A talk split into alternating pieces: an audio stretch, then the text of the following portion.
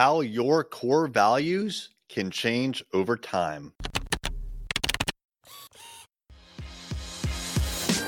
Hey there, I'm Eric Olson. And I'm Kevin Daisey. Join us on our journey to building a $100 million company. Hey there, it's Eric J. Olson.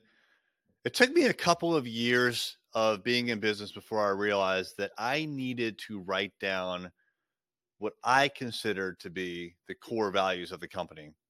Now, this happened after I terminated an employee and it was really because he just didn't really fit in with the kind of work that, or wasn't producing, I should say, the kind of work that I wanted to produce as a company. And so, you know, like in, internally, I knew that there was some sort of a mismatch. And I mean, the mismatch itself was pretty clear to me, but I had yet to actually write down the expectations when it comes to core values. And so I terminated the employee. And then afterwards, I was like, okay, what happened.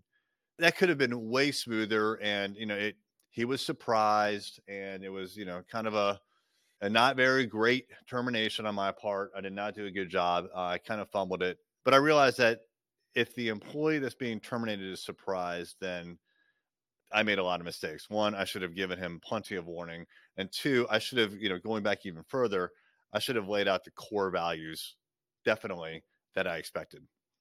So uh, you know, I write about this in Million Dollar Journey, and I was, you know, flipped to the core values page.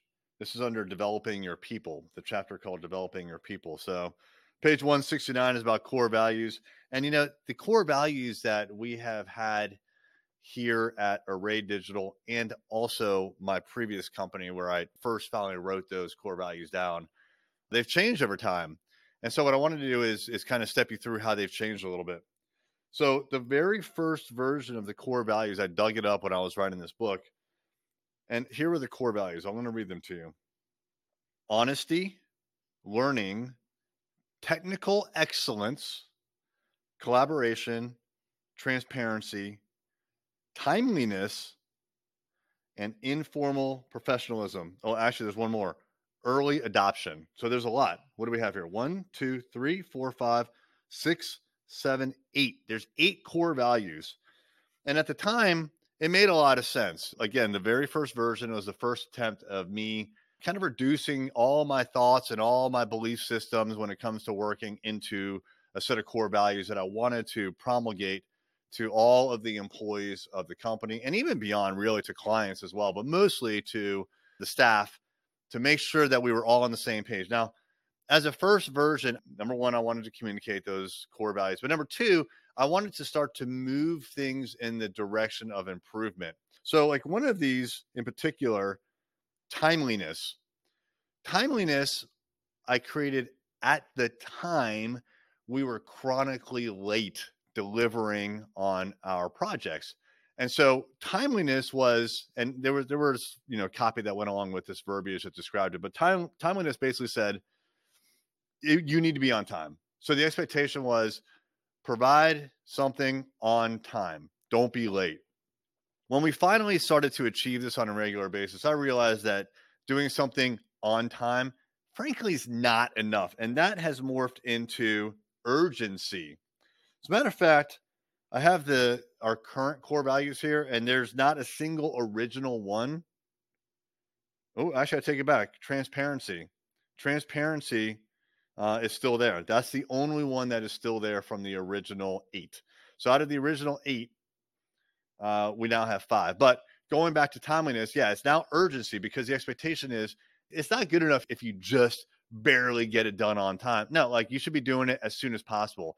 Don't wait around. Like we have a big, hairy, audacious goal here, and we want to grow this to a hundred million dollars. That is not going to happen if you just kind of lackadaisically turn stuff in when it's due. Now, like if you have a week to do something and you can get it done in a day, do it in a freaking day. We, let's get more done in the same amount of time. Like there's a lot that has to be done in the next nine or so years to build up to $100 million. And the goal is by 2030. So the five that we have now are transparency, quality. It used to be like high quality, but what are the kind of quality would you want? So, and again, for the folks watching on video, uh, hopefully you can see this. For each one, I know it's not going to come through real good, but for each one, there's a whole description, you know, paragraph about each of these core values. So we have transparency, quality, urgency, winning, and passion. And as far as like the actual description, let me just read one of these for you. So let's go with let's go with urgency because I talked about timeliness and urgency before. Urgency. Being on time is not enough. We must have a sense of urgency and complete our work as quickly as possible. We are growing fast and there's no opportunity for downtime. The faster we are, the more we will accomplish in the same amount of time. So, those are our core values now transparency, quality, urgency, winning, passion. Those were not always our core values. I think it's a good idea to change the core values when you realize that something needs to change. You need to make a change. You can't just say, well, those are the core values that I came up with before, and that's that. They're they're in stone. No, no, no, no. You change as an organization, right? Where timeliness used to be the goal, now it's urgency, as an example. And also, I would say try to reduce. I started off with eight, now we have five. Frankly, I'd like to get down to like four, maybe one day three. So we're not done modifying these core values, although these are the ones that have been in place for probably about a year now. So, core values, if you don't have them, you definitely need them. You need to establish the expectations on how you operate overall.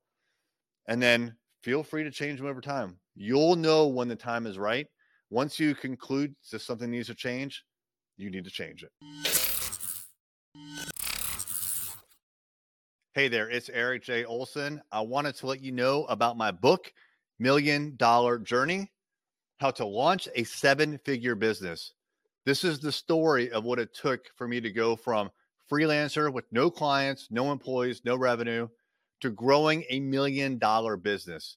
It took me eight years and I made a lot of mistakes. And all of those mistakes, and more importantly, lessons learned, are in this book. And we have chapter takeaways, five to 15 takeaways that you can apply right now to your business. Check it out on Amazon Million Dollar Journey by me, Eric J. Olson